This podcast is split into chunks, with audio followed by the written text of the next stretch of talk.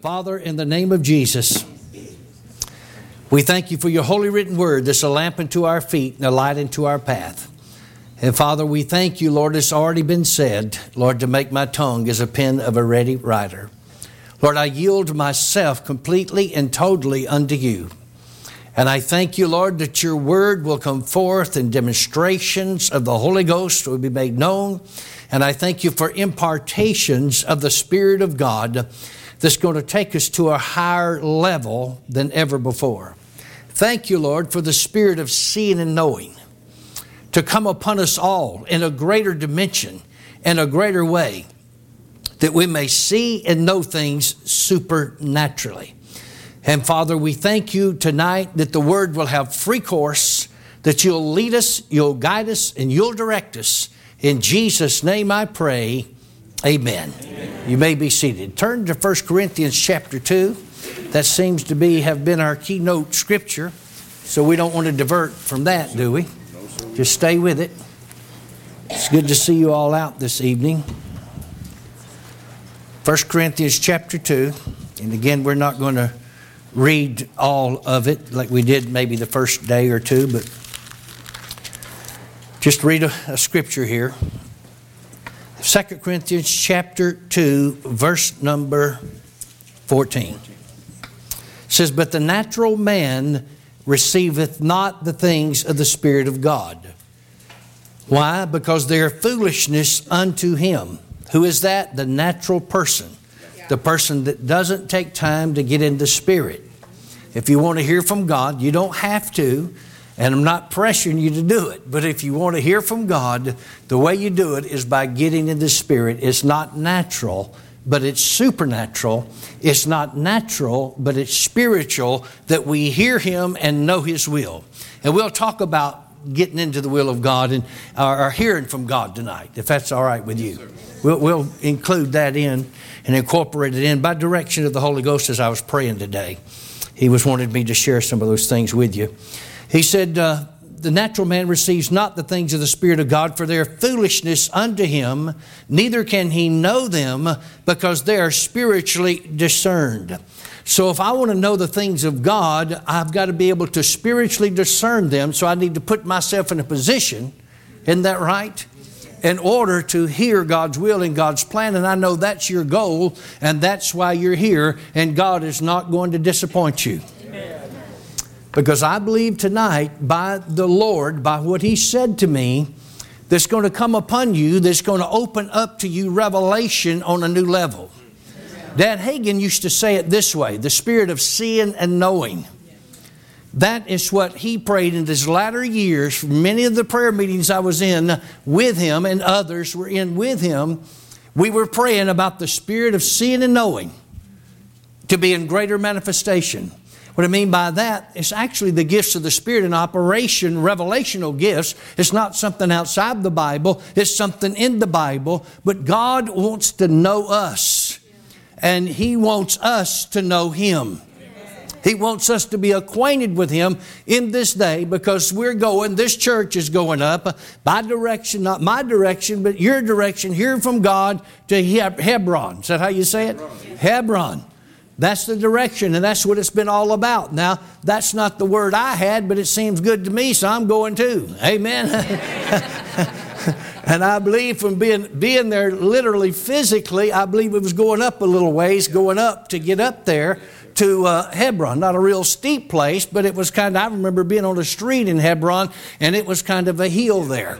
In fact, we, was, we, we had visited a school where the Palestinians came in and killed all the school children that was in, in class that day, the Jewish children. They just killed them and shot them dead, you know, and it's a real uh, area that you better know what you're doing when you go in there, you know. And uh, uh be, you don't have to be afraid, but you be prayed up and ready to go up. And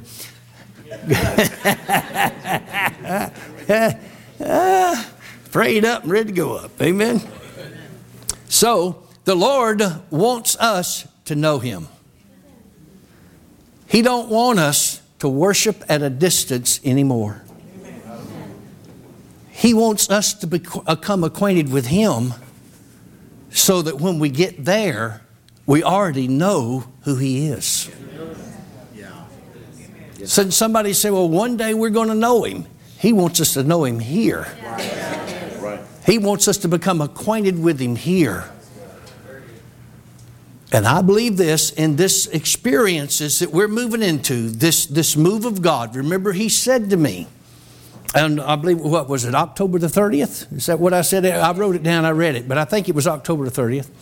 That uh, up here, just, uh, you know, this year, that he said to me over in Branson, Missouri, in one of our meetings, it became revelation knowledge to me, not something that I just thought up. He said, the church as a whole, because he was talking to me too, first of all, I was a partaker of the first fruits of this. First of all, he, he said to me, he said, uh, You've been working on the sending in about the power and the move of God to take place in this earth. All the prophets of old prophesied about these days. They prophesied that what's going to happen in the last day, end time move of God, the great outpouring that would cover the earth and sweep in millions, perhaps billions of people into the kingdom of God. One last great outpouring before the return of our Lord and Savior Jesus Christ. He said, but the reason that you've already have not already have it had it is because that you have been working on the sending in. You've been praying, God send it, God send it, God send it, God send it. He said, I want to send it. I have sent it. It belongs to you. He said, but the church as a whole is not in a position to receive it. That's what he told me. You're not in a position to receive it. And so he gave me instructions on some things that I need to do, and I've already started down that road. And it's uh, just going to take me a while because the list is long, you know. Maybe your list wouldn't be that long. But he's patient, he's loving, he's kind. And just let me share this with you too. Now, all of us doesn't have the same call or the same requirements. You understand? So don't try to put off on yourself what God tells me to do. Because the Bible says to him much is given, much is required. You understand? And that doesn't mean that we don't have requirements. We do, all of us. But don't try to be like anybody else. You serve God on the level you're on, and you seek God on the level you're on, because all of us have different stations in life. You're not going to be able to do the things that I do, all the things that I do as far as seeking God. But God will make up for that by grace and His mercy in your life. Yes. Because He understands uh, you live in a natural world and there's natural things you got to do. If you got children, they got to be taken care of. You got jobs, you know, you have to go to your job because the Bible says if any man don't work, he don't eat. And I can tell by looking at most of you folks that you like beans and taters. I guess. I said, Brother Randy, what about you? Well, that's another story. I, like them a lot. yeah. But don't get under condemnation. Don't get down and out. Don't get depressed because you're going to have God's best.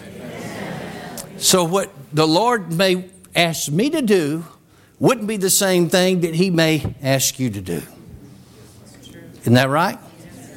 We all are doing the same thing, but maybe not the same quantity. You understand? If I have time to pray, you know, more so than you do, then the Lord may require me to do that. But that don't mean He's going to require you to do the same thing. You understand that? Because you might not be in a position to do so. So, have you got that? Yes, sir. Everything's going to be good. Are you going to make it? Yes. Are you prayed up, yes, paid up, and ready to go up? so, you be encouraged. You be strengthened in this day. Turn back to Exodus chapter what? 33. 33. This whole week, you've been trying to get me over to chapter 33, and finish up a few things here and tie up some loose ends, Brother Hagin would call it, and then share some other things. But I just want to share a few principles here. And I'm not going to, well, I don't know, I don't want to say what I'm not going to do. That's the first thing you don't. but, you know, I don't have plans in my head to do certain things, but the Lord has plans. Remember, the camp, we, if you've been here with us, and if not, you, you know, maybe other things happened, you weren't able to be with us or something, I'd encourage you to get the recordings from the previous service. I, I think you can go right to the church website, and, and they're already pre recorded on there, and you can just watch them right online. And you'll get a lot more because we, we actually started in Exodus 32 from the first verse, and we come down all the way through that chapter, and we got over into Exodus 33. And so if we went back and tried to cover all of that, then we would be here for quite some time. And you know that I don't want Jesus to tell me what he tell, told Moses and Aaron to tell Pharaoh. He told them, You go tell Pharaoh, let my people go. you get a lot of revelations in my service. I, I mean, you got wonderful revelations. Isn't that right? And so, well, Brother Randy, you time conscious? No, I'm not necessarily time conscious. But I do pay attention to things. I realize you work. I realize you do things during the day. And I don't want to wear you out. Now, I didn't used to have that revelation.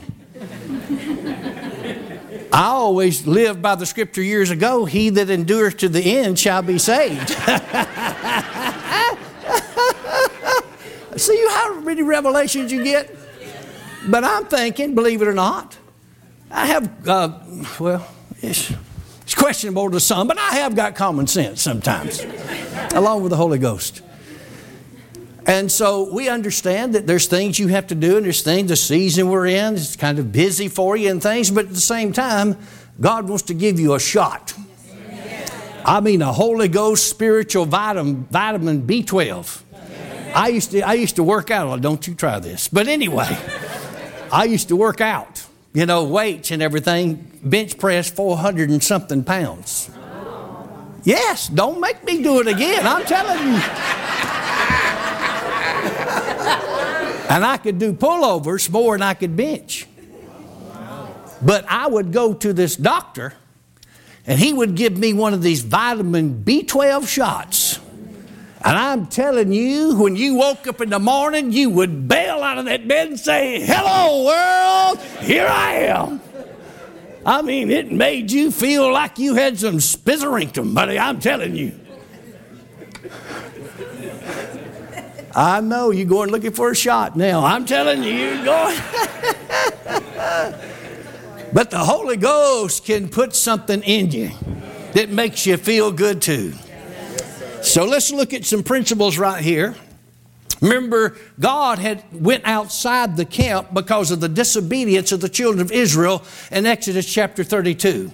What did they do? They made that uh, golden calf, the bull, that's called Apis, right? You know what you t- Apis? Apis. And remember, we all discovered and come in unison that you had to be an ape to worship that thing. And so, but people actually, you know, to the extent, you know, Reverend Craig taught us that uh, it was to the extent how diabolical it was and a smack in the face of God that they actually believed that that thing was a creator of the heavens and earth. They didn't just worship it as an idol, they believed it was a creator and that it brought them up uh, out of the land of Egypt, so it separated them from God. Remember, we're talking about having a move of God and working on the receiving end. And that's what this whole meeting's been about, is getting ready to go up uh, in preparation to receive the move of God that God has for us because there are adjustments uh, that we need to make. And all of us, again, are on different levels. But the church world as a whole needs to make adjustments. Uh, it's not that God's arm is short that He can't send it. We're not in a position to receive uh, the power of God on the level like we've prayed. But that's why we're preparing ourselves. And shortly it shall come. So, anyway, remember when God was going to kill them all. Remember, He told Moses on the mountain, You get down there, and those people you brought up out of Egypt, remember, that was their people, God, Moses' people then, it wasn't God's. He didn't even claim them. He said, You better get down there and straighten them out. Well, Moses said, Wait a minute, God, because God was going to kill them all. But Moses stood in the gap, became an intercessor, said, God, don't kill them, don't kill them, because if you do, I mean, these heathens over here, I think you just brought them out here in the wilderness, in the desert like this, and you're just going to kill them all, and you're not really who you say you are. And I'm just paraphrasing, you know. And so he consoled God. And remember, God repented. It's in the Bible. He repented at Moses' request and arguing with the Lord, not in a sense of making him do something, but presenting his case.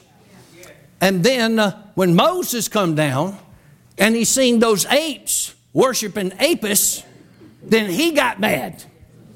I mean, he said, uh, everybody that's on God's side, come over here. And he got the tribe of Levi, remember? The tribe, priesthood. He got them, said, come over here. And he said, Put your swords on. And then pull your swords out of your sheath and go through the camp and kill every one of them. I, I think he killed not everyone, but a lot of them 3,000 men that one day. When Moses saw how bad it was what they were doing and how it separated from God, see, sin and disobedience separates people from God regardless of the popular message that God don't care what you do. It does separate. And the flesh in itself, if you're more in the flesh than in the spirit, you're not going to be able to contain the power of God. And when God's power is in great manifestation, if you're not walking with God like you should, then it could wind up like Ananias and Sapphira. You know what I mean? They walked in the presence of a holy God and brought sin. Boom, they fell dead. And that's in the New Testament. So God wants to bring the glory more than we want the glory, I think. I think more than we want it. You know what I mean? But if we make this simple adjustment, quit working on the sending end, work on the receiving end, we're going to have the glory. And so when God didn't kill them all, Moses, of course, didn't kill them all, but then they pitched the tabernacle where God would dwell outside the tent. I think we discovered and had arguments and agreements and uh, figures and everything last uh, night or the night before something uh, that it was approximately one kilometer, about 3,000 feet outside the camp. Huh? 914 meters.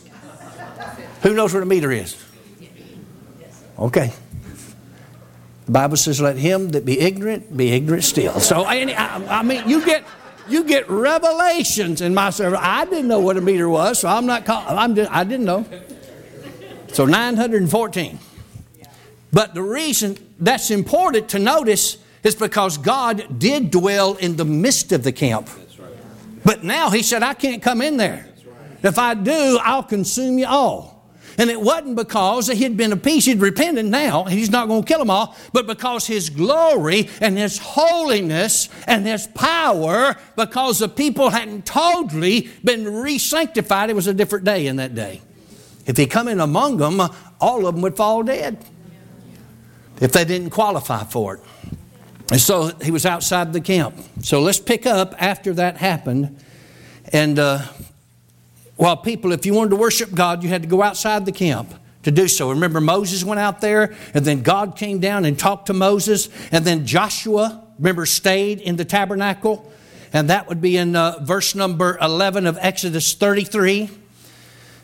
And let's start, though, with verse 12. And this is where I want to pick up and move right along here. It says, And Moses said unto the Lord, See, thou sayest unto me, Bring up this people and thou hast not let me know whom thou wilt send with me. What did he say? You have not let me know who you're going to send with me because God had told him, I'm not going up. Go back in 32 and get on to 33. I'm not going up. Who's going to go then? Moses won't know who's going to go. How, can we need to talk about this. Because God said, I'll consume you if I go up there with you. That's why the tabernacle's outside the camp.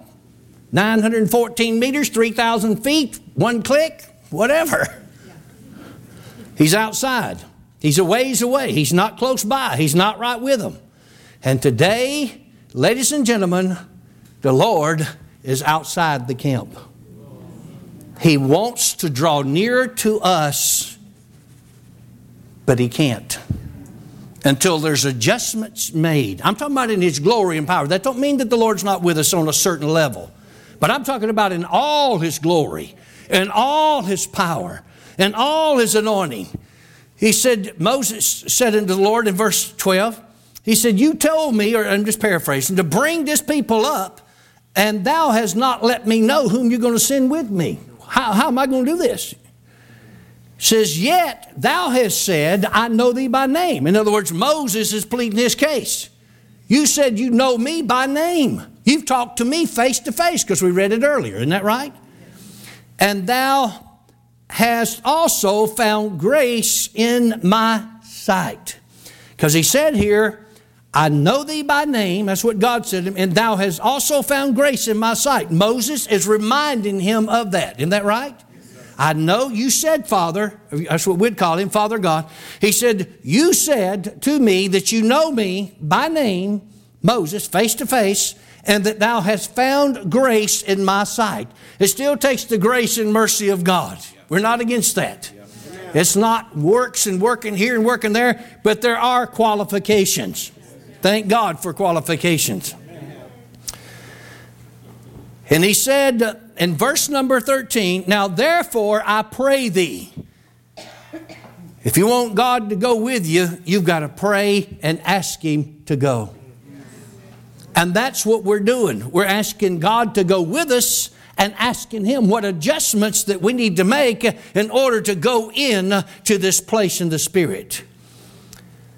He said, Now therefore I pray thee, if I have found grace in thy sight, look here, show me now thy way that I may know thee. I would say one of the greatest deficits in the body of Christ is that prayer right there. Father, show me your way that I may know you. Isn't that right? I want your plan. I want your will. I want your purposes. I want your ways, not my ways. That I might uh, find grace in thy sight and consider that this nation is thy people. God, this nation belongs to you. He's still pleading his case because he said, You ain't told me who's going up with me. He don't want to go without God. Because God said, I can't come up among you, I'll consume you. Remember, because of their sin and, and dancing around the golden calf and all that stuff. And look what God responded because of Moses' humility. How was he humble? He admitted that he wasn't capable of doing it alone. Moses admitted to God, in I can't do it. If you don't go with me, if somebody don't help me, I, I can't do this. That's another prayer. I believe this missing in the church world, especially among ministerial ranks. And I'm not attacking anybody, and I'm not saying this everybody. But we need to admit that we can't do it without God. The problem arises is, is we're too educated and we didn't figure out how to do it without God. And we got this thing rolling, you know, the church world as a whole. But that doesn't please God. So, in humility, he's asking him. And he, he exhibited that humility to God. I got to have somebody to go with me. I can't go by myself. I don't know what to do. Show me your way that I may know you. I encourage you. Pray that prayer for yourself. Show me your way, Lord that I may know you. It's short, but just pray it. It's okay. He don't mind you doing that. Just pray it in the name of Jesus. And he said here in verse 14, and he said, the Lord God said, My presence shall go with thee, and I will give thee rest. What's he saying? You ain't going to have to worry about nothing, buddy because of the way you prayed and the way you humbled yourself before me, the way you come to me, he said, I'm going with you and I'm going to give you rest. I'm going to take away all your worries, all your fears. And I'm telling you, in this place of rest, the glory of God is going to flow, and the anointing of God is going to flow. We're going to get out of our works and things that we're doing in the church world, trying to work things up and work things out and labor at this thing. We're going to come into a place of rest as His glory comes upon us. Thank you, Jesus. That's what it's all about. And look at Moses' response in verse 15. And he, speaking of Moses, said unto him, God, oh, I love this. He said, If thy presence go not with me, carry us not up hence. In other words, God, if you're not going, I'm not going. Yeah, it's good. We need to stop, drop, and pray. And I remember I'm talking to the church world as a whole. I'm just putting the yoke on your neck. Stop, drop, and pray. Say, God, if your presence is not going to go with me, I'm not going. Why? Because he realized all you're doing is going through the motions. You're probably not going to make it. Not where they're going. If God don't go with them. Church, we've got to stop and tell God, if your presence doesn't go with us, we're not going anymore. We're not going through the motions anymore. We're not reading books and reading prophecies about what people said would happen and not that we disparage that. We're not just going to read about it. We must have it. We want your presence more than anything else, and if you're not going, I'm not going. I'm going to stay right here until you make the decision that you're going, God, go with us.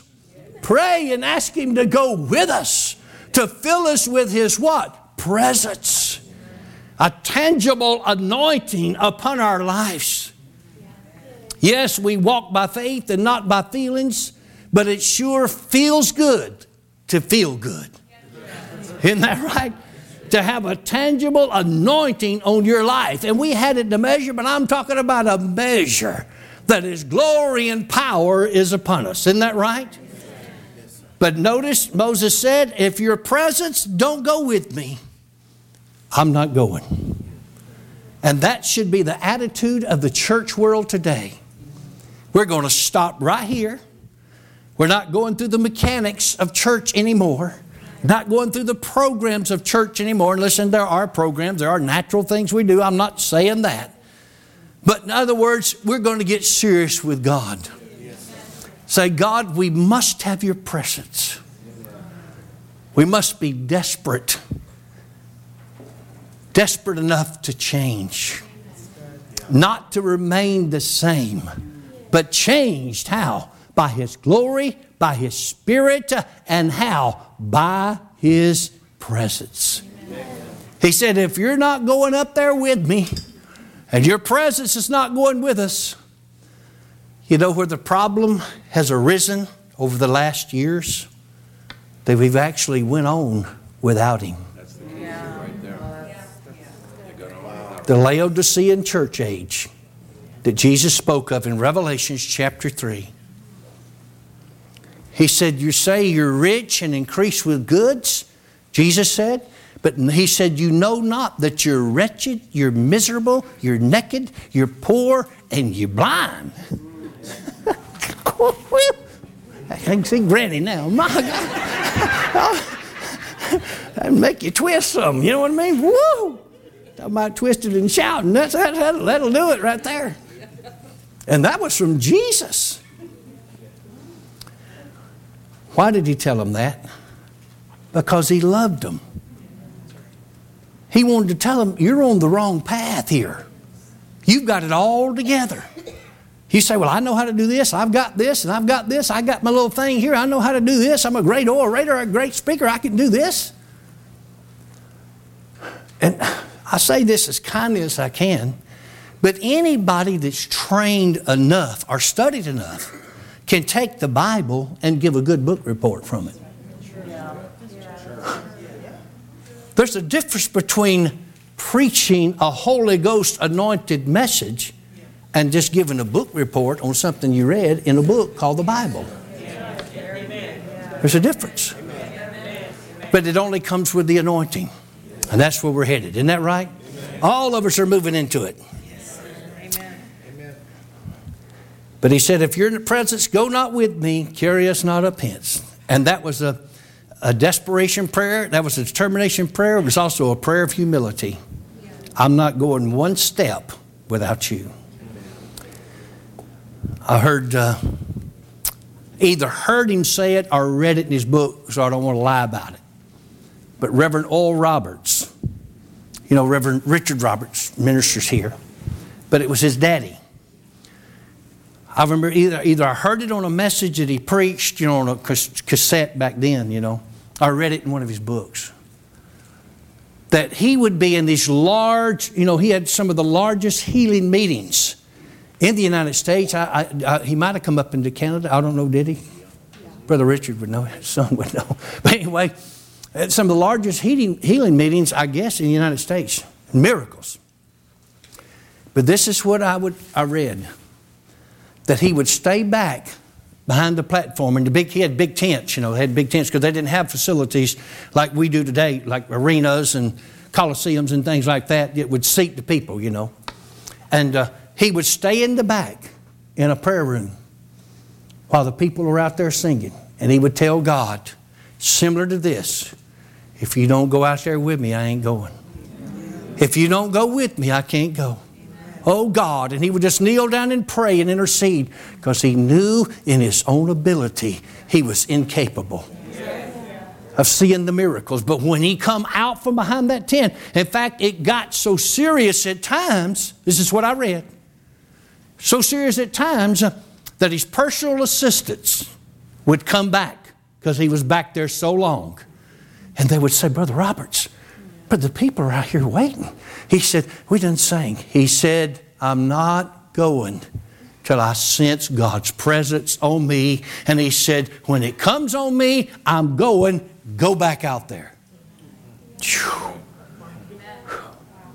That's why he walked out on that platform in all humility, and God's power would flow through him.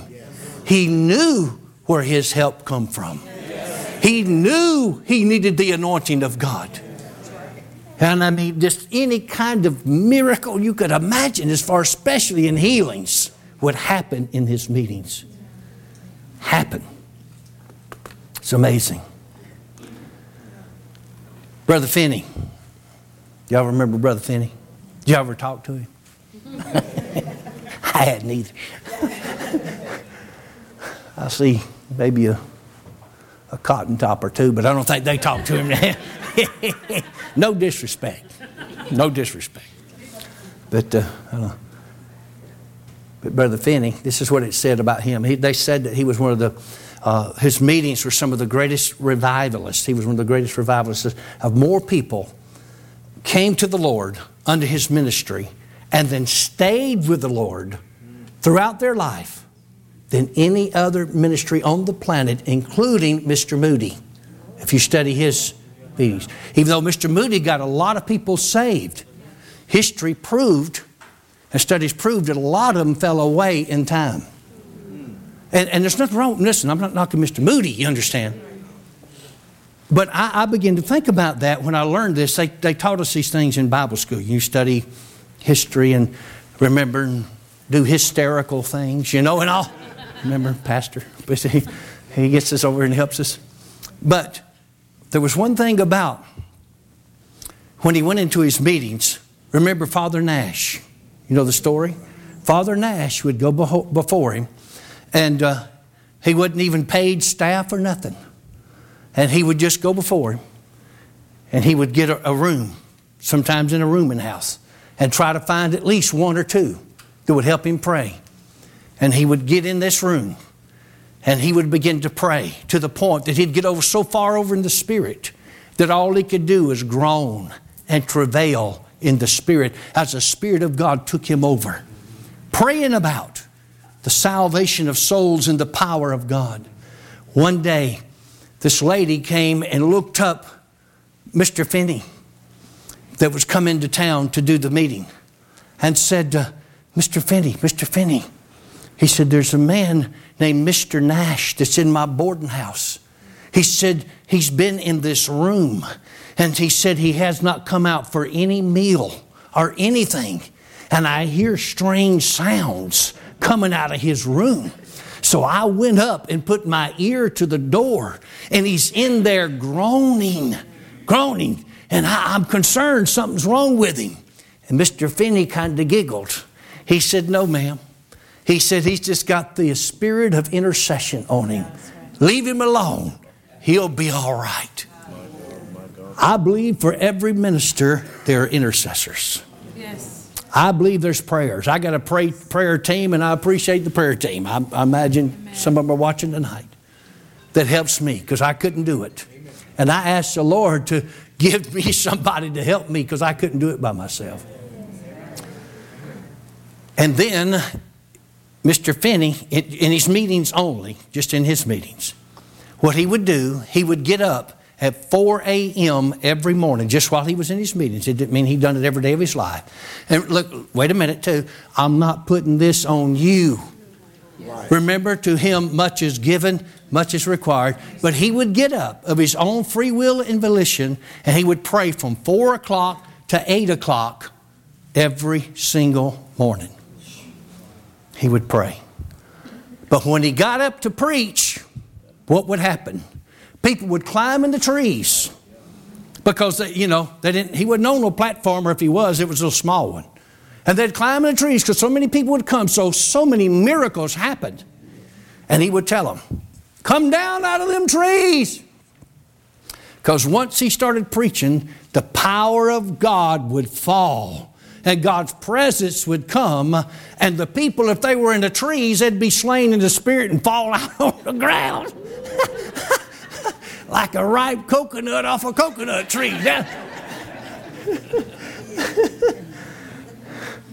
Whew. But I say that to say this. They knew where their help come from. And they said, if you go not with me, I'm not going. Just in a different way. But that's what they did. Dad Hagin, Dr. Dufresne, name it. Reverend Nancy, whoever you want to name. Anybody that's walked in God's power has learned that they can't do it without God. And they have to spend time in His presence. And they say, Lord, if you go not up with me, I'm not going to go. Oh, I believe the Lord loves that prayer. Woo-hoo! And He wants to manifest Himself to all of us. Isn't that right? And remember, there's no condemnation. Nothing. You don't have to get up at 4 o'clock in the morning and pray to 8. You got to get up at 2. well, Brother Randy, I don't know about this. Huh? I need one of them B12 shots you was talking about. no. You find your station in life and serve God from that position. Don't try to be me. Don't try to be Mr. Finney. You understand? Don't try to be Brother Oral Roberts or Brother Richard Roberts or anybody else. Find out how God wants you to do it and you do it that way. Because you're going to come out. Is this encouraging us? Whoa, it's encouraging me.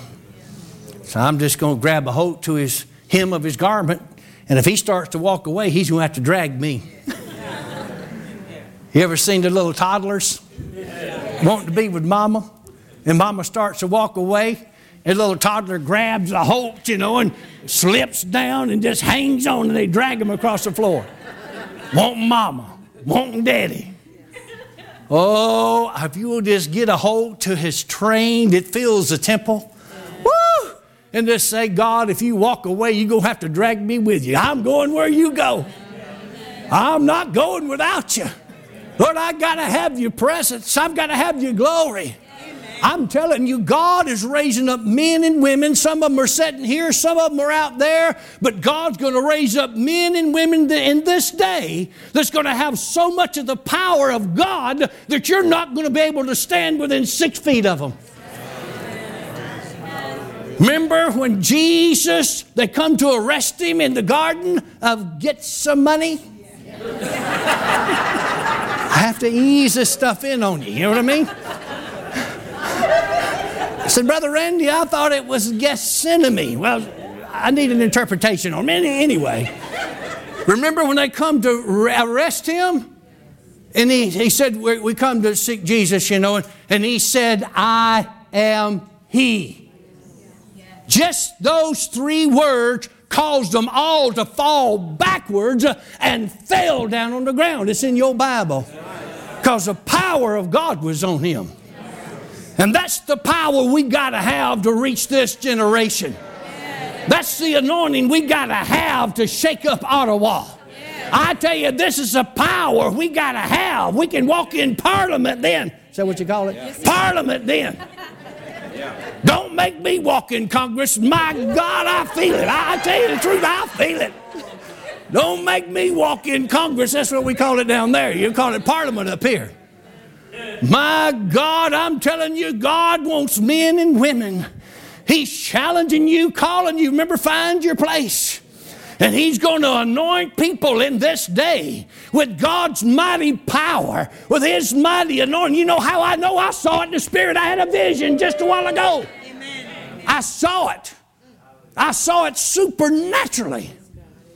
And I described to you exactly what I saw. I saw it in the Spirit, had a spiritual vision, and I described to you in English what I saw. And I'm telling you, it's right here. This is what I mean, right upon us. We're closer than we think. This journey that we're on, this church is on, others are on if they know God. It ain't going to be long, I don't believe, For we start stepping into some of these things. You know, and again, God's got different places for different people at different times, and you just have to go with where God leads you and guides you. But we're coming into this power as we get to the point that we say, God, I'm not going without you. Remember, the problem has arisen. And again, I'm not trying to put anybody down or lift myself up because I'm just in the shape that anybody else is in. But we have done it without God.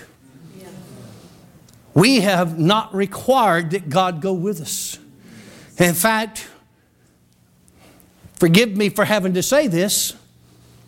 Dr. Frank wouldn't say it that way. Forgive me for having to say this, but many have said, if you don't go, I'm going to go anyway. That's right, sir. And they have. But they're not walking in God's way. I speak to them in Jesus' name. Come back to God's way. Come back.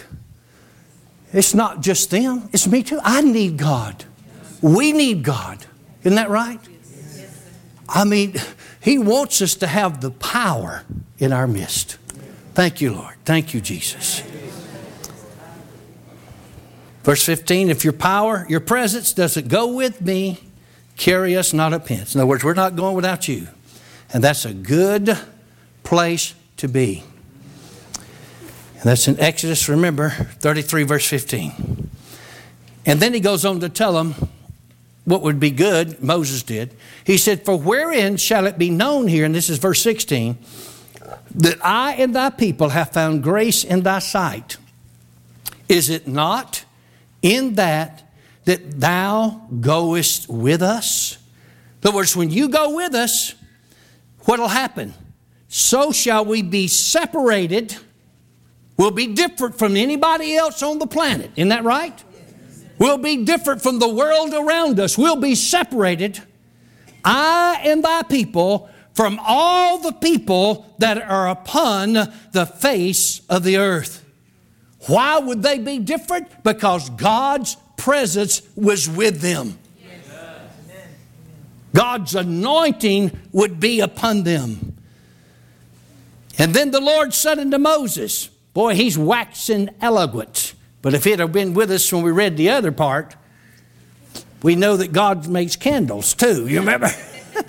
but he said, And the Lord said unto Moses, I will do this thing also that thou hast spoken, Why? For thou hast found grace in my sight, and I know thee by name. How did all this happen? How did he find grace? And how did he know him by name? Because Moses requested the presence of God. He humbled himself before God. He sought God's face. Isn't that right? And he said here, and he said, You have found grace in my sight, and I know thee by name. That's what he's saying, Moses. In verse 18, and he said, He got bold. He said, I beseech you, I ask you, show me thy glory. It's not wrong. That's a prayer that we can pray. Show us your glory. We don't want to worship you 3,000 feet away, 914 meters away, a kilometer away. We want to see your glory. We want you to come back into camp and dwell with us. We want your power and your presence to be upon us. We want your anointing. Even though we've read the stories and read the prophecies and read about what happened in times of old, Lord, we've got to have you now. And we desire you now. He said, Show me thy glory. And the Lord responded in verse 19, He said, I will make all my goodness pass before thee. And I will proclaim the name of the Lord, which is Jehovah, before thee, and will be gracious to whom I will be gracious, and will show mercy on whom I will show mercy. And he said, Thou canst not see my face, for there shall no man see me and live. What is he talking about? He's talking about nobody could see his full glory. They couldn't stand it, not in the physical body. It wasn't because Moses talked to the Lord face to face. He's talking about here, in my humble opinion, that he would not be able to see all of God's glory because he couldn't stand it. It wasn't that God didn't want to reveal it to him, Moses wasn't capable of receiving it. And none of us in our physical body are capable of receiving all of God's power. Whew. it's because the Bible already said he talked to him face to face. Isn't that right? And remember he, when he went into the tabernacle outside there, remember he talked to the Lord face to face. He went up on the mountain. So it wasn't just seeing the Lord, it was, he wasn't revealing to him all of his glory. Because Moses said, Let me see your glory. He'd already saw the Lord, isn't that right? So this is something different. In other words, let me see your power. Let me see this manifestation. Let me see how great you are. Let me see how wonderful you are. The creator of the heavens and the earth, let me behold you, Father. Show me your glory. So when he said, No man can see my face and live, which means I believe this and I believe it to be true, you'll have to go to heaven with me and find out I'm right. I'm joking. But, uh, but I believe what he was saying is this that you can't see all of my glory because you can't contain it. Because Moses didn't ask to see his face, he asked to see his glory. Isn't that right? He wanted God to reveal himself completely to him. He said, I can't do it, even though I'd like to.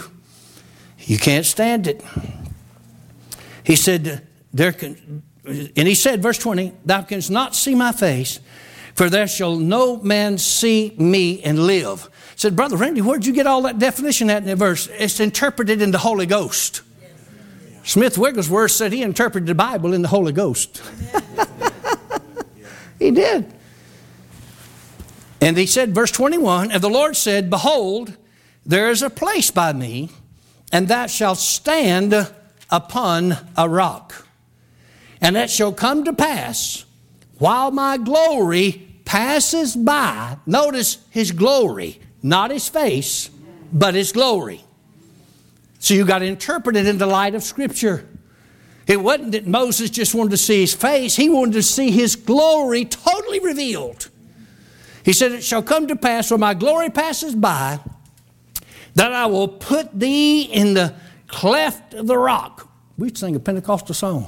Something about cleft in the rock, my brother, something, something like that. Anybody? Cleft, cleft, cleft, cleft, yeah, cleft, see? That's the interpretation. Rock of ages, cleft for me. Hey, I'm starting concerts. My Lord, I... it's been a week of concerts here. I'm telling you, people have been singing these songs. Thank God for it. He said, I will put thee in the cleft of the rock and will cover thee with my hand while I pass by. Why did he have to cover him with his hand? Because Moses could not stand the full impact of God's glory. God's full anointing. It wasn't because he didn't like Moses, it's because he loved Moses. And if he's seen all of his glory and he revealed all his glory, then Moses would have fell dead right there. And God still needed him a while. Just remind him of that when he starts pouring out the glory. Now, God, remember, you, you need me, you know. You need me. Put me in the cleft of the rock, but I want to see you pass by. in verse 23, and he said, I'll take away mine hand, and thou shalt see my back parts, but my face shall not be seen. And what he's talking about, I believe, is all of his glory that would radiate out of him. Remember when Jesus went on the Mount of Transfiguration? He was transfigured. Before Peter, James, and John, and Moses and Elijah showed up. But notice, and this is what I wanted to point out, regardless of what you believe about that, it doesn't matter. What I want to point out is that Moses made the choice that I'm not going if God don't go with me. And I want God's presence more than I want anything else. God had told them they was going to a promised land, a land of milk and honey, and everything that would contain riches, wealth, possessions they had not had for 430 years. Them people had been in bondage. But Moses said, Lord, I don't care about any of those natural things. If I can't have your presence, I don't want them. And I don't want to go. In other words, nothing was standing between him and God. Now, in his presence, then there's fullness of joy and treasures and blessings forevermore. And we know that. Isn't that right? So, the question that you stayed up last night that you wanted to ask, and then you thought about it today, you know, and then you got here tonight and said, if I get there, I'm going to ask that preacher.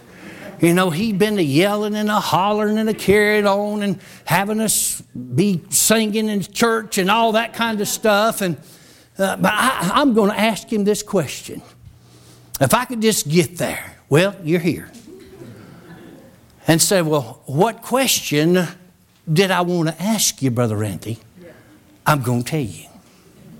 The question that you wanted to ask me is what do I need to do to have a relationship with God like I never had before?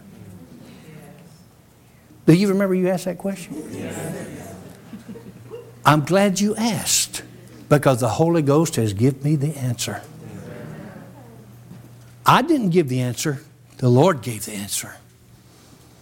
This is some simple steps, okay? Simple. Anybody can do them. No pressure, not forcing anybody. If you don't want to do them, as long as you're born again, you, you're still going to heaven. So there's no pressure. You know what I mean? On anybody. But the first thing you do to get into the Spirit and really know God is to know and pray His Word. Many times in knowing God and understanding Him, you know, we pray to know Him. We do pray in the natural, with our natural understanding. But one of the most effective ways that I have found in my life, and not only for me, I found, but others, your pastors have, and ministers here have, and ministers are watching have, but one of the most effective prayers that you can pray that will help you come from the natural, and God will help you, into the Spirit is found in Ephesians chapter 1 and Ephesians chapter 3. So turn there. Simple little steps, isn't that right? Brother Hagin said this, and this is where I learned this. And I started practicing this in my life. And remember, there's no pressure. These are simple little steps because we've been talking about having God's glory and having the anointing and, and everything. But if we don't give some steps, Amen. you know, and some principles to keep us going in that direction, then we would just be uh, uh, leaving wondering, what should I do? So we don't want to do that. In Ephesians chapter 1, verse number 16, from verse 16 down to verse 23, there's a prayer there that the Apostle Paul prayed for the believers. Isn't that right? Verse 16, he said, I cease not to give thanks for you, making mention of you in my prayers. So he said, What is his prayers? That the God of our Lord Jesus Christ, the Father of glory, may give unto you. And so what you do is you take this and you make it personal. You say, Father, in the name of Jesus, I pray that you'll give unto me the spirit of wisdom and revelation in the knowledge of you. What you're doing is you're praying naturally a spiritual prayer. This was written by the Holy Ghost to the Apostle Paul. So it'll help you come from the natural realm into the spiritual realm because his words are what? Spirit and they are life. So this is a spiritual prayer, even though you're praying it naturally, meaning in English. You're praying this prayer in English, it is helping you move over into the Spirit. And you're asking, if you'll go through here, you're asking God to help you to understand Him, understand your inheritance, understand His ways, and teach you and train you. Isn't that right? And so if you'll pray this prayer, this prayer here, and and again it goes down to verse 23, and you can make it personal, and I'm sure most of you have been doing this or know about this. But a lot of times things we know is not necessarily what we practice. you know what I mean? But just how often do you pray it? Well, periodically. Sometimes I pray it, you know, four, five, so I don't just count it, four, five, six, seven times a day. I was walking around in the hotel room with my hands lifted, praying this prayer right here. So? After all these years, you're praying in prayer? Yes. Because once you get to a certain level in God and think you've done arrived, you find out how much you have not arrived. the more you learn, the more you see you need to learn. And ask Him to do that. You know what I mean? And ask Him to help me. So we want to pray that prayer. And then in Ephesians chapter 3, verse number 14, it's another spiritual prayer you speak with natural or English words. But there's spirit in life, so it's going to help you get into spirit. For this cause I bow my knees unto the Father of our Lord Jesus Christ. In other words, Paul is about to pray. Pray, of whom the whole family in heaven and earth is named, that he would grant you. He's praying for somebody else, but you could say it this way Father, I pray that you had granted to me, according to the riches of your glory, that I be strengthened with might by your Spirit in my inner man that Christ would continually dwell in my heart by faith, that I, being rooted and grounded in love, may be able to comprehend with all saints what is the breadth, the length, the depth, and height, that I may know the love of Christ which passeth knowledge, that I might be filled with all the fullness of God. Woo! Now unto you that's able to do exceedingly abundantly above all I could ask or think according to your power that's at work in me. Woo! How about that? Turn over to Philippians chapter 1. It's another prayer here. Philippians chapter 1, verse number 9. And again, this is just something to get you started in that direction. You understand it? It will encourage you. Verse number 9 says, And this I pray that your love may abound yet more and more in knowledge and in all judgment, that you may prove things that are excellent, that you may be sincere and without offense, and being filled. It goes on down through here. And you can see where he stops if you go down through here. But I'm not going to take the time to read all of it. But there's another prayer that's a spiritual prayer that you pray with natural or English words. You speak it out in your known tongue and pray that prayer, and it will help you get in the Spirit. And also, God will answer that prayer. Isn't that right? Then turn to Colossians chapter 1. Now, there's others, but these are some good ones. And I'm not saying I'm limiting you to this, but Colossians chapter 1, verse number 9. Remember, it was Philippians 1 9. This is Colossians 1 9. The Apostle Paul, through the Holy Ghost, says, For this cause, we also, since the day we heard it, do not cease to pray for you and to desire that you might be filled with the knowledge of His will and all wisdom and spiritual understanding. It goes on down through there.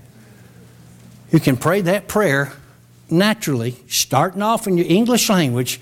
Pray that prayer, but just make it personal to you. Father, fill me with the knowledge of your will and all wisdom and spiritual understanding that I might walk worthy of that that you have called me to. So here we pointed out, pointed out just four simple prayers.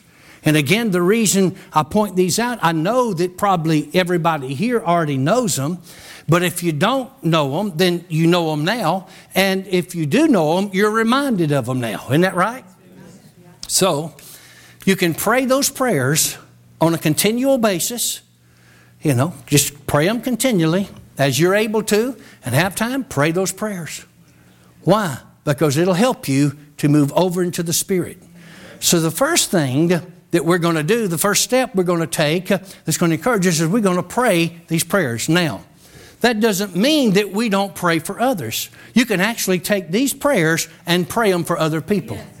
In fact, the Lord has had me do that. Pray it for other people. So their eyes, their understanding would be enlightened, that they may know Him. Right? Now, there's another thing that you're going to run into when you start praying and seeking God. As you go, and I know that you've probably already far surpassed this, but if you're not, it's going to help you. So we don't want to over, over you know, go past anything that might hinder you moving into the fullness of God. When you begin to pray and ask God for things, sometimes, and it wouldn't be us, but I have been there, I'm guilty of myself, uh, I, in times past before I knew better. I was guilty of asking God for something all the time, but never worshiping Him. And never thanking Him for what He'd already done. And I didn't mean to. I didn't even realize I was doing it. I mean, I, I, I considered myself to be thankful, but can I tell on myself? You like for me to tell on myself?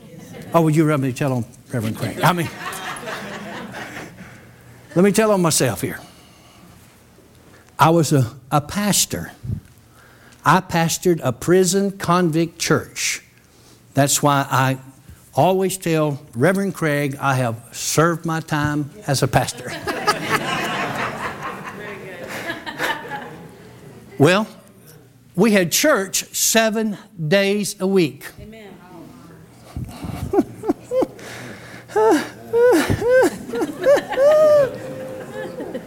and, and every time I preach, I know I was a excellent preacher. Why? Because I had a captive audience every time I preached. they were captivated. now, maybe a little twist on it, but you understand.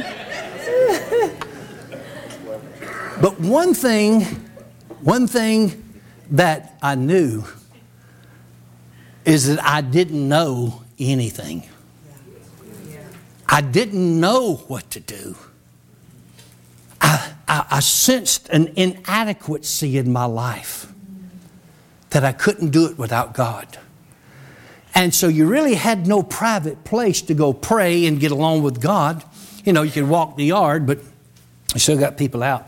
So I got special permission from Captain Felton Crumpton that every time before the church service started, they would let me in seven minutes before anybody else.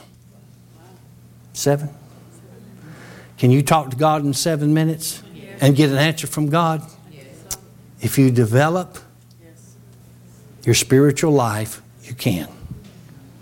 This is how I come to know something that's going to help us all. And you probably already know it, but it'll help you. Because if you just constantly ask God to give you something and give you something and don't worship Him and thank Him and praise Him, the day will come, the door will close. I approved it. And I would go in, they'd let me in seven minutes. Said, there's old key, remember, so big old brass key. Y'all remember that big brass key? They'd carry them on their side with this ring and they'd cling and clang and all that. And they'd go up to this door and it had a lock like this and they'd stick that key in there and turn it like that then make that keeper come back. And then they'd put me in there and lock me in. And there was a, a bench over in the corner. It was a church. pew. This is a, what was actually the visiting room because we didn't have a chapel or nothing to meet in at the prison. But there was little benches that the Methodist Church had, had given to us to have, you know, the seats sit on wooden ones. And they had a, a little short one. I called it the mourner's bench. they used to have mourners would come to get the Lord. You know. But the mourner's bench. And it was setting up in the corner in the front. As soon as they let me in that door, I'd make a beeline towards that bench. I would kneel down on my knees and get out on my face, and I'd stick my head under that bench. Why? I found out God lived under there. he was down there waiting on me. And I would go down there. You listen, that's just where I went to and started seeking God. And of course, you know He didn't live down there. But He met me on my level, and He'll meet you on your level. That was my way of humbling myself. And something about putting my head into that bench, I don't know why. You know, Brother Seymour would sit out there with a box on his head. You ever read about the Azusa Street revival? Put a box on his head. They said little mischievous little boys would go up and look up under there. you know how y'all are. You know, but look up under there. But when he took that box off his head, he had heard from God. In fact, one of the old dear saints that I read a book about and, and actually met Brother Tommy. I don't know if you ever heard the Azusa Street book. I bet Brother Tommy that wrote that book, that got the reports and all that from it. But uh, he, would, he would talk about, and it was asked some of the old saints that was there, when did the power lift on Azusa? Some of the old saints said, the ladies, said when Brother Seymour stopped put, putting the box on his head, the power lifted. So I expect you, Reverend Taylor, to have a box back out here. Don't hinder the power, brother. So I put my head under that bench. I'm trying to move along here, and you dragging me back. You know, you keep pulling me back. But anyway, I, I put my head under that bench. And every time I would put my head under that bench, I mean sincerely, you know, I've been praying and all that stuff, but now I'm coming, Lord, I, I got you got to show me. I don't know what to do. I don't know what to say. I don't know what to minister. I don't know what to preach, if you could call it that. I used to read Brother Hagin's books, you know, and, and get to shouting about it, and the page would flip, I wouldn't know what else to say. And I'd say, bow your heads and pray, boys, God's here. You know what I mean? And I'd find the page and say, take off again.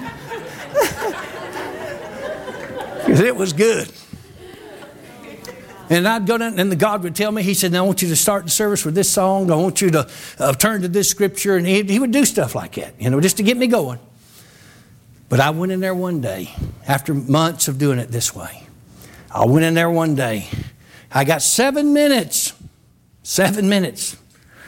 And I put my head under the bench. I said, Oh, Father, I said, what do I need to do today?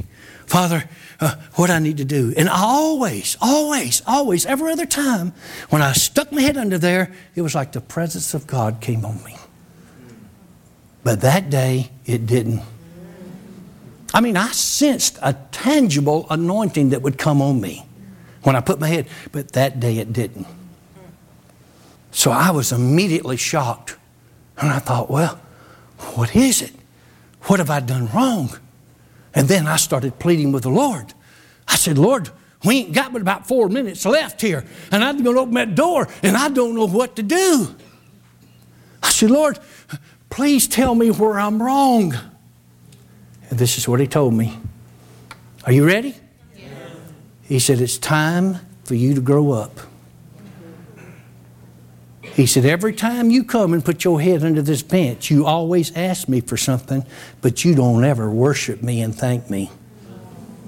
I said, Oh God, oh God. I said, Lord, what do I do? Turn to Psalms 100. He gave me this chapter underneath that bench, and it works.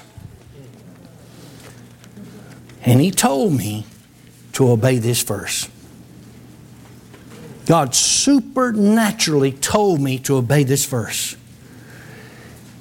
He said, Make a joyful noise unto the Lord, all you lands. Serve the Lord with gladness. Come before his presence with singing. Know ye that the Lord, he is God. It is he that has made us, and not we ourselves.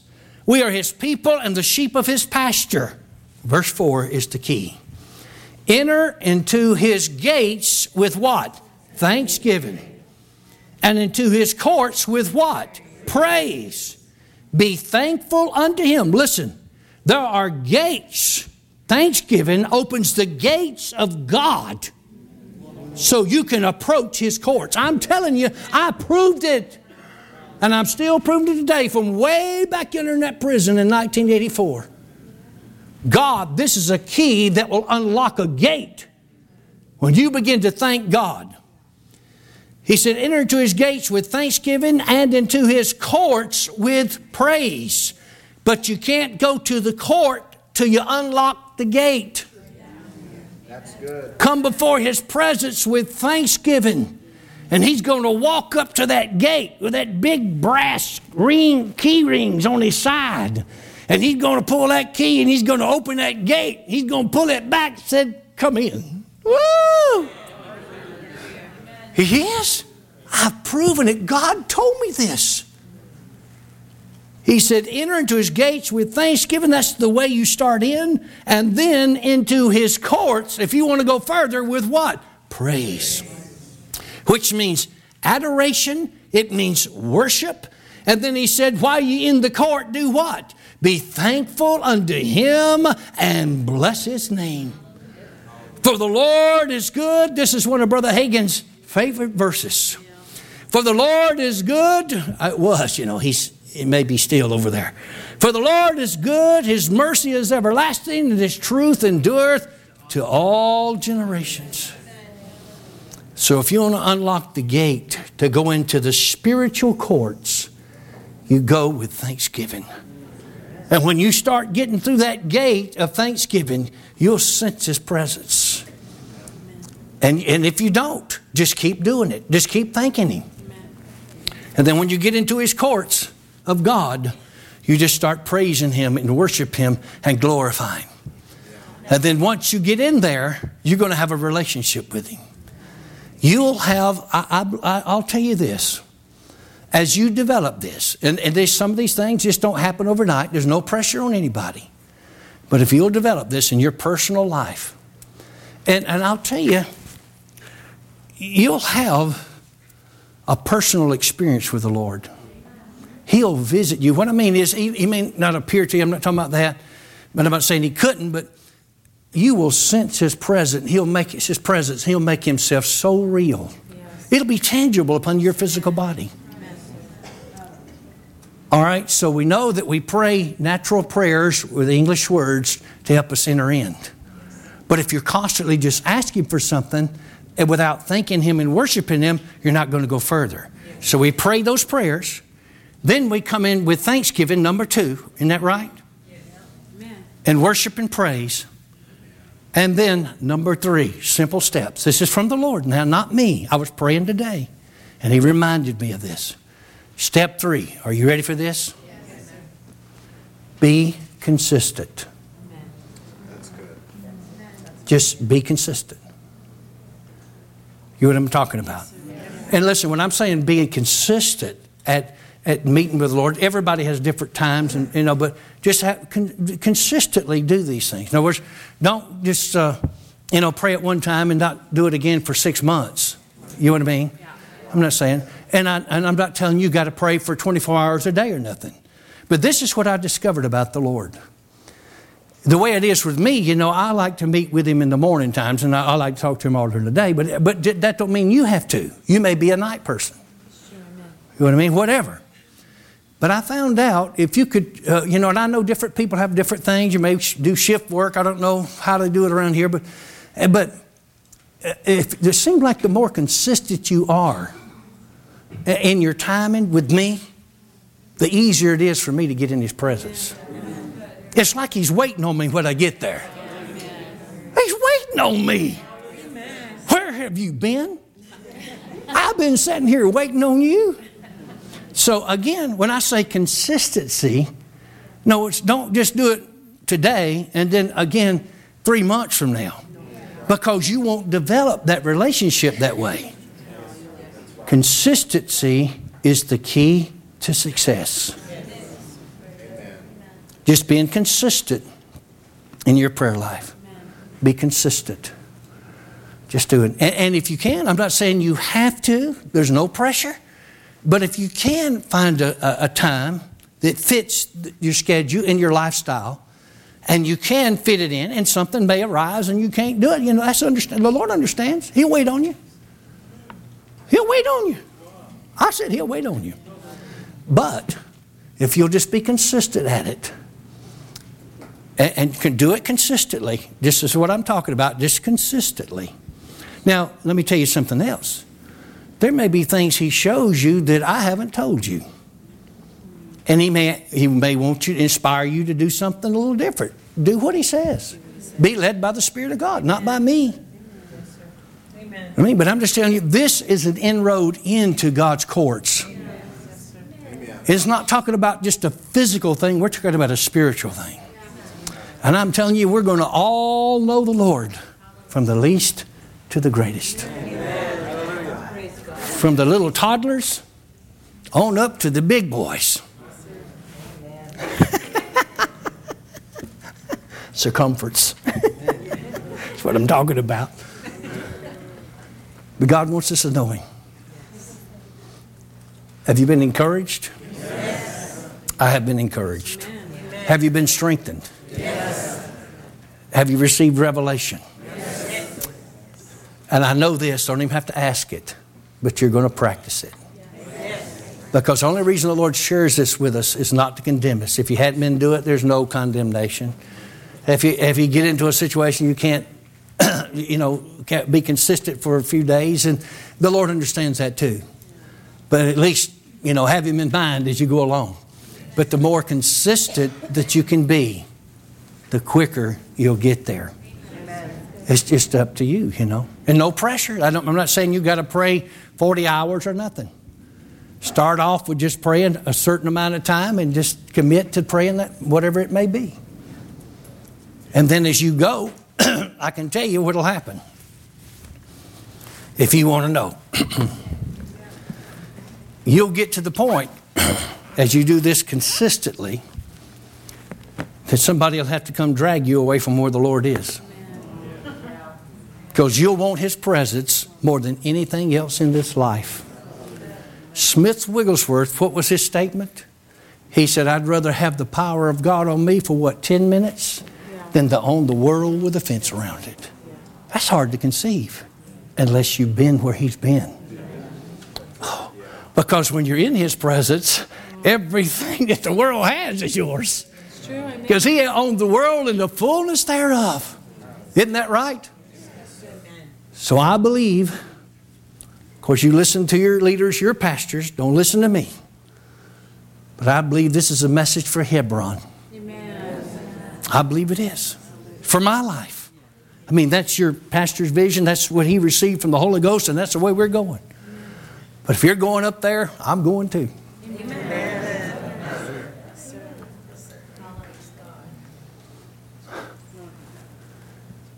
Because I know Pastor Jenny's concerned about him because she told me about him today. Took her over there to Hebron, and all them people with their machine guns everything. took her up there. He went over in Israel and took her up there. And she said, "Oh my God, where we going? All these people, it is dangerous over there. He didn't even have enough sense to know it's dangerous." she said, "He said, oh, I read the reports and I checked in my spirit, and she was thinking, oh my, oh my God."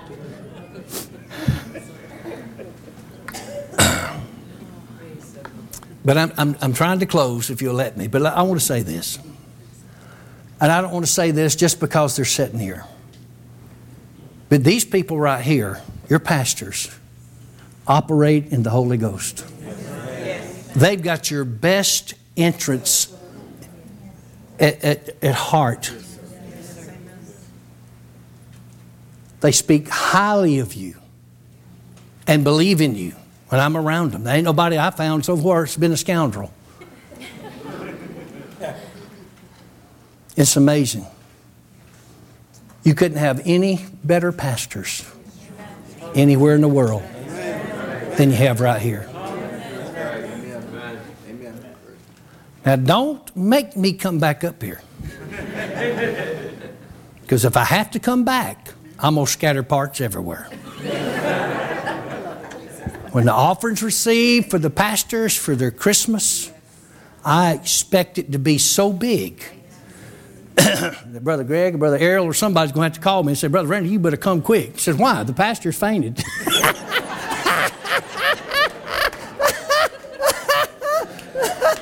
or maybe Brother Taylor called me, somebody, or Brother Peter or somebody, and somebody called me. Pastor fainted. His wife just fell on top of him. My God.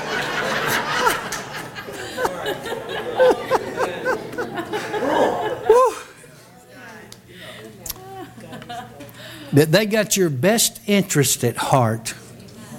And the vision is much bigger than you see now. And it's not my job to cast vision, but I've seen it out there.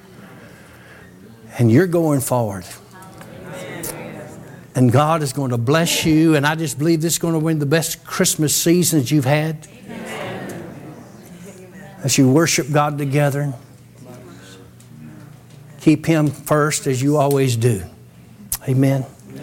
Father, in the name of Jesus, thank you, Lord. Lord, you've spoke to us, you've talked to us, and you've shared with us, and even given us some instructions, some kind instructions at the end, and about principles that we could apply in our life. Oh, Lord, we're going to do what you say. And Lord, we know that you're taking us into a place in the year of 2020 Lord, what kept coming to my spirit, it's not going to be business as usual, but it's going to be different. It's going to be a place that we walk in the Spirit in a way like we never have before.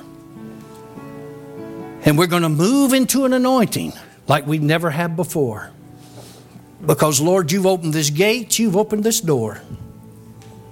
And we thank you for it in the name of the Lord Jesus Christ. Praise you, Jesus. You may be seated. Hallelujah.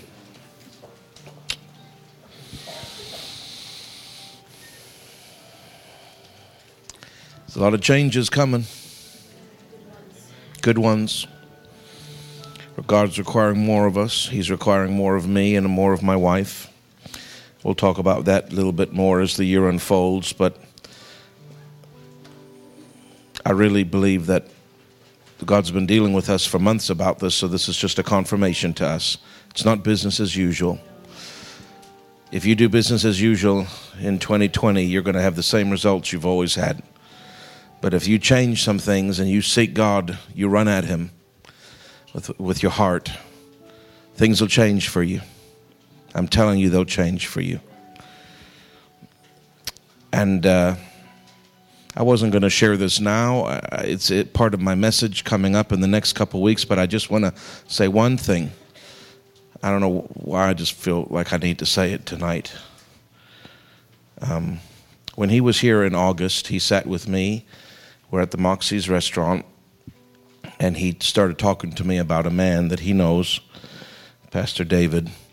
And uh, years ago, he his church was very small, lived in a very very small town Church was very small, nothing seemed to be working for him. And uh, he started to really seek God with all of his heart, run after God with everything he had. When you run after God with everything you had, your whole life, like your schedule, reflects that you're seeking God. It becomes your number one priority. And anyway, God began to add to that church and do supernatural increase to that church. And I made a comment to him as we were sitting there, and I said, It's almost like there was a ceiling that was broken when that pastor began to do certain things. And he, he said, yes. He said the, the, the, the pastors seeking after God broke a ceiling in that church. And I don't know if he remembers, but he, he looked at me and he started to speak by the Spirit. And because uh, at first he had said, I remember very clearly, he had said, Now, I'm not saying that you have a ceiling in your church. You know, Brother Randy is very sweet. He never wants you to feel bad about nothing. So he, you know, he was saying that man had a, maybe a ceiling. He had to break through. So I'm not saying that. But then a little bit later in the conversation, it's like he got in the spirit and he said to me, he said, uh, "There is a ceiling in your church, and it's going to be broken if you'll do this." I don't know if you remember that, brother Randy, but I remember it very clearly. because uh, I wrote it down as soon as I left you. And uh, I don't take that as a, as a negative or as a criticism or as anything like that. I take it as a rescue. I take it as a, as a word of prophecy. I take it as a great word of encouragement. But he said to me, really, what the Lord said, he said it by the Holy Ghost, but what the Lord said to me was, and God's kind, he's not mean to me, but I know what he meant by it. What he was really saying to me is, son, not all the reason, but a big reason why things haven't broken loose yet is because of you. He's not blaming me. And it's not only up to me, the people have to do their part too. But the leader and the pastor has to do certain things. It wouldn't matter if that Pastor David's staff and yeah, they, they'll turn some things because of their seeking God. But if it wasn't for him seeking God, that church would have never experienced the revival they experienced. So there's certain things that the people are required, but there's also certain things that the pastors are required. And I think a lot of pastors are putting all the emphasis and all the trust on the on the prayer team to turn everything, but they're not doing it themselves. And uh, if the pastor will do it and the people will do it, I think there's a there's a certain divine mixture. I don't exactly know what the split is, but I just know the pastor has a responsibility to do certain things in the spirit. I'm not talking about administratively or anything like that. I'm talking about seeking God with all their with all our hearts and running after God. The way that man said it, I know he's uh, I don't know him, Reverend Randy knows him, but the way he said it really rang true with my heart. I don't know if I'm getting it exactly right, sir, but this is what I remember you saying. He said, I'm so desperate. I'm going to run after God until I hit him, or I'm going to die trying. Is that kind of what he said? I'm so desperate. I'm going to run after God till I hit him, or I'm going to die trying. Because when you're pastoring and it's the same week in and week out, and you don't have enough, and things aren't working, and you're preaching the best sermons you have, but nothing's working, and uh, you, you know, after a while, you just get a bit desperate, and you say, God, this is not what they taught me in Bible school. This is not the move of God. This is not revival. What's going on here? I, I don't want this, this nothingness. I'm going to have to press into you. That's the key. The key is not going to a conference. The key is not going to a church growth seminar. That's what most people do. That's not the key. The key is not getting a list and a book of all these steps that you do to grow your church or to have a move of God. The key is running into God as desperately as you can and hitting Him or die trying. In other words, when but you, you don't have to say, "I'll die trying." You know why? Because the Bible says, "If you seek the Lord with all your heart, you shall find Him." I understand the attitude the pastor had. He was saying, Listen, I'm doing this. If it kills me, that's fine with me, but I'm doing it. I understand what he means by that. But we've got a promise if you seek after God with all your heart, you'll find him. And so I just, I just, uh, maybe the Lord wants me to say it on record. Maybe He wants me to say it in, in, a, in a, as an act of humility. I, am not sure because I'm going to be talking a little bit more about this this coming Sunday and then the last Sunday of the year because of our Christmas service on the 22nd. But I want the congregation to know that if anybody is paying attention to what He is saying, I am chief. I'm paying attention. I'm making some adjustments. And next year, I can swear by my own blood, it will not look like this year. My life will not look like this next year. My schedule will not look like what it did this year. And that means there's going to have to be a lot of adjustments because the most important thing I can do for this church is not sitting in a counseling room with you. The most important thing I can do in this church is not having meeting after meeting after meeting you know, with staff and with this and with strategy sessions and with board members. The most important thing I can do is not going to conferences. The most important thing I can do is not traveling and preaching. The most important thing I can do is not going on mission trips. And there's been a season and a time for all that, and it's been good. We've sowed a lot of seed this year all over the world. The most important thing I can do is go into my special prayer room. My new home has a special place uh, on our in our basement area that I've designated as my prayer room. It's my it's it's a small room, but it's like a it's bigger than a closet, but not much bigger than a closet. And when I was walking through the house the first time, and we were deciding what we were going to do in different rooms, the Holy Ghost said, "That's your prayer closet, son." a little bigger than a closet, thank God, but it's not much bigger than a closet. And he said, That's where you're going to spend a lot of time, son. You better get comfortable in that room. Better put a carpet down, maybe two. better, better get comfortable in there because you're going to be spending a lot of time in that room. I just want you to know, like, you haven't heard me say this in the 11 years that we've been here, but I'm telling you, there, there, is, there, are, there are significant changes that are coming because Hebron is about change. More than it's about blessing, more than it's about increase, it's about positioning ourselves for what God wants to pour out and what He already has. Like He said, I've already, I've, I've, I've got it ready for you. It's hanging over your head, but you can't receive it. So there's going to be changes in my life. There really is. I'm, I'm, not, I'm not, I just feel like I need to, as we end this service, the last service of the year in terms of with the guest minister present, and I make a commitment to God. I make a commitment on record, make a commitment to you all. And I, I, think it's important that I make a commitment in front of the prophet of God that I submit to, that I respect, and that has been preaching by the Holy Ghost along this line for five nights in a row. As the if I don't make a commitment, if I don't make a change, I'm not in sin. You understand what I'm saying? I'm not talking about, I, am not in sin. I don't, I live a clean life. You can ask my wife. If anybody knows you, your wife knows you.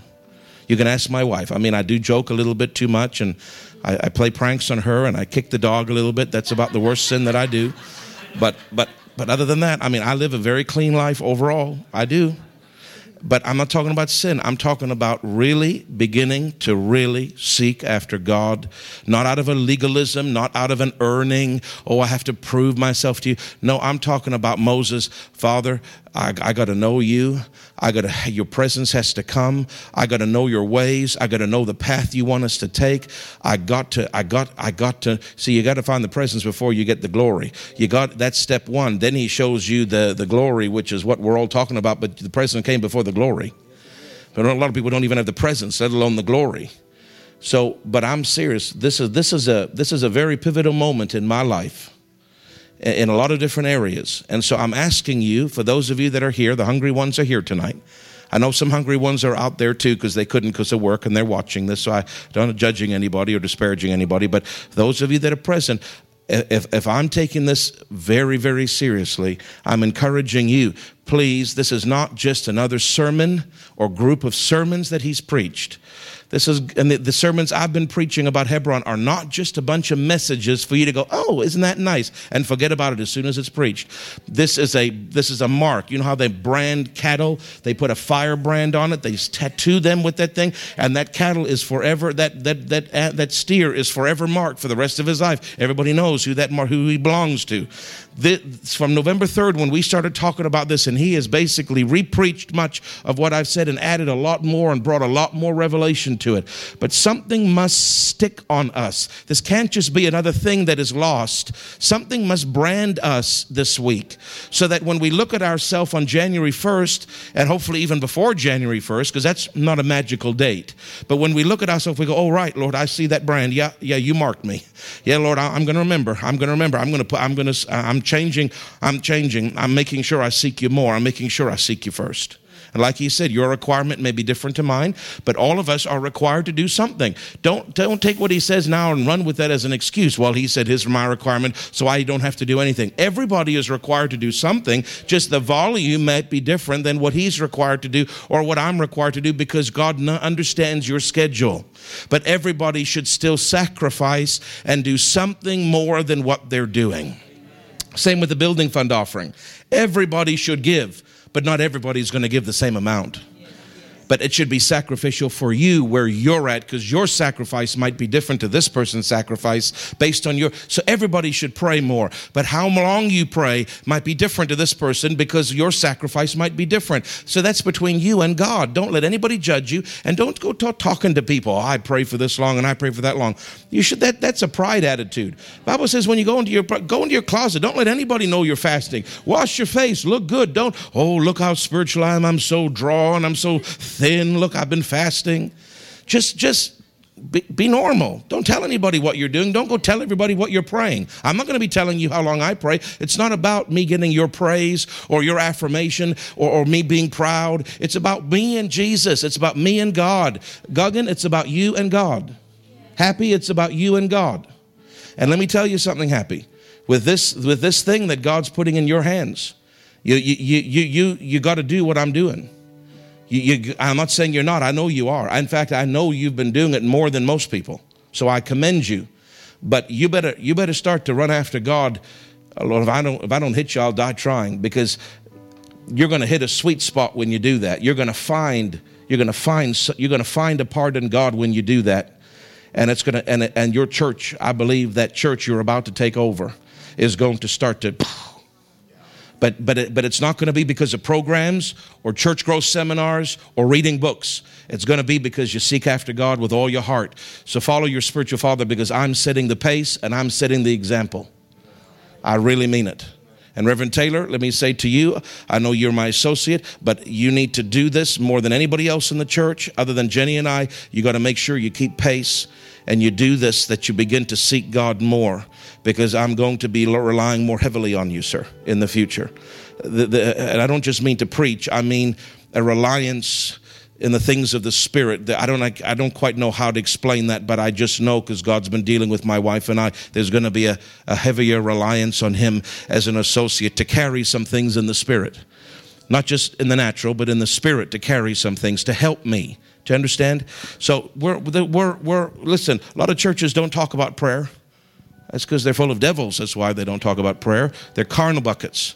And they're going on without God, like he preached tonight. They're going on. That's, Reverend Greg, I've never heard anybody say that before. The way you said it, what a revelation. So many churches are saying, whether you go or not, I'm going. Oh my God, our society is riddled with churches that are saying, whether you go or not, I'm going because this is a corporation and this is a money maker and this is a fame uh, provider. And, and all I'm looking for is numbers and money. I don't really care whether you come or not. I can do it on my own. I'm telling you, if that's the kind of church you want, go find it because it's not this one. We're going to have the power of God, believe you me. We're going to have the glory. We're going to have the miracles, but we're going to get it the right way. We're going to get it the right way. We're going to get it Moses' way. And there are some major changes because Hebron requires something that Ziklag never required. You hear me? So take a long, good, hard look, not out of guilt and condemnation, not out of manipulation, but out of a pureness between you and God and say, Father, let me lay my life before you. What am I really, how much am I really spending time with you? How much am I really seeking you? Because whatever I'm doing, whatever that amount is, I need to up it because Hebron requires more. Next year requires more. So, Lord, show me what to do. Put it in my heart. Make me willing. If I'm not willing, I'm willing to be made willing. But, Lord, I, I'm going to pick it up this year. Do that with me. Pastor Matthew, you, I know you're doing it. I know you're doing it, sir. But this year is going to be a different year for all of us. Whether your church goes with you or not, and I'm sure they will, but you can't base it on them. You got to run after God so desperate, you're going to hit him or you're going to die trying. That's got to be your attitude. Now, we know we will find him when we seek him with all our heart, so we won't die trying. But that's got to be your attitude, come hell or high water, so to speak. I'm doing it. I'm serious, guys. Hallelujah. I don't know why I wasn't planning on saying that, but as soon as I took the mic, I heard the Holy Ghost say, "Make a make a confession, make a make a commitment publicly." And I think it's important that Reverend Grier hears it because I can do it on my own here Sunday morning, but then there's no accountability. You understand? I want to say it in front of him because I, I expect him to hold me accountable to this. When he comes back, I expect him to be able to see a change. And I don't just mean on my on my belt size. That's, that's, that's the lowest rung on the ladder. That'll happen. I'm talking about, I expect him to see a change, sense a change, and say, My God, I can sense something's different about this church. Pastor Craig, something's different about you. Oh, I can feel the hunger level rising. I know the people are seeking God. The anointing has gone up, gone up a notch or two or three notches. I expect him, because if we're going to do that, the, the, the men of God that come here that haven't been here in a while, you know, he comes normally once a year. They should be able to tell a difference nine months from now if we're doing this. They should pick that up in the spirit. So, sir, I say this humbly in, in accountability to you as an elder in the body of Christ and somebody that God told me to submit to. So you hold us accountable and you kick me in the in the rear rump. If you see that it's that it's not, I give you authority to do that, sir. If it's not going the way that you think it should go, or the speed with which you think it should, I, I give you permission to correct because we we want we want to we want to we want to go up the hill to Hebron and it is a hill. And if you ever gone up a hill, especially when you're out of shape, when you're halfway up, you know it's a hill. Everything is burning, hurting, and squeaking. Do you understand? It is a little bit of a hill. There's a little bit of a crucifying to the flesh. It might be a little bit hard on the flesh, but it's going to be glorious. It's going to be glorious. It's going to be glorious. Hallelujah. Heavenly Father, this evening I thank you for these words of grace and truth for the, all these five services, Father. I thank you for, Lord, from the very beginning, the very first moment he took the microphone and he began to prophesy by the Holy Ghost. And he started saying things that I had said verbatim that morning in the service. Holy Ghost, the master orchestrator, thank you for leading us into all truth. Thank you for showing us things to come. Thank you for the visions you gave him this week. He saw things that are coming in the future. Lord, I thank you for speaking and confirming. We are deeply respectful. We are deeply reverent. We are deeply grateful. Lord, we're not just going to hear it and then just continue on. It's not going to be business as usual. There's going to be some changes. We're making them now. As a father, because I believe you want to pour out your glory. I believe what he prophesied earlier last year when he said a glory center. I believe that that's still your word to us, that you desire this to be a glory center, but we've got to make some adjustments so we can receive it. Lord, we do this. I've been very transparent and humble before the congregation today, letting them know how, how much I recognize that a lot of it rests on my shoulders as the pastor. I must, uh, I must be qualified. I must, God must approve what I'm doing. And Lord, I know the people must also God, you must approve of what they're doing, Father. We must work together. But Lord, we're making commitments together that there will be a change in our seeking after you this year more than anything else. It's the most precious and important thing on our agenda. More than extracurricular, more than anything, it's our seeking after you with all our heart, like Moses did. So, Father, we thank you. We commit it, we seal it by the blood of Jesus and by the precious Holy Spirit and His anointing. We make this commitment to you, and I thank you that you'll give us the strength to now do it and to keep our word and to make good on that promise. And I thank you that you'll receive all the praise and the glory for it. In the name of Jesus.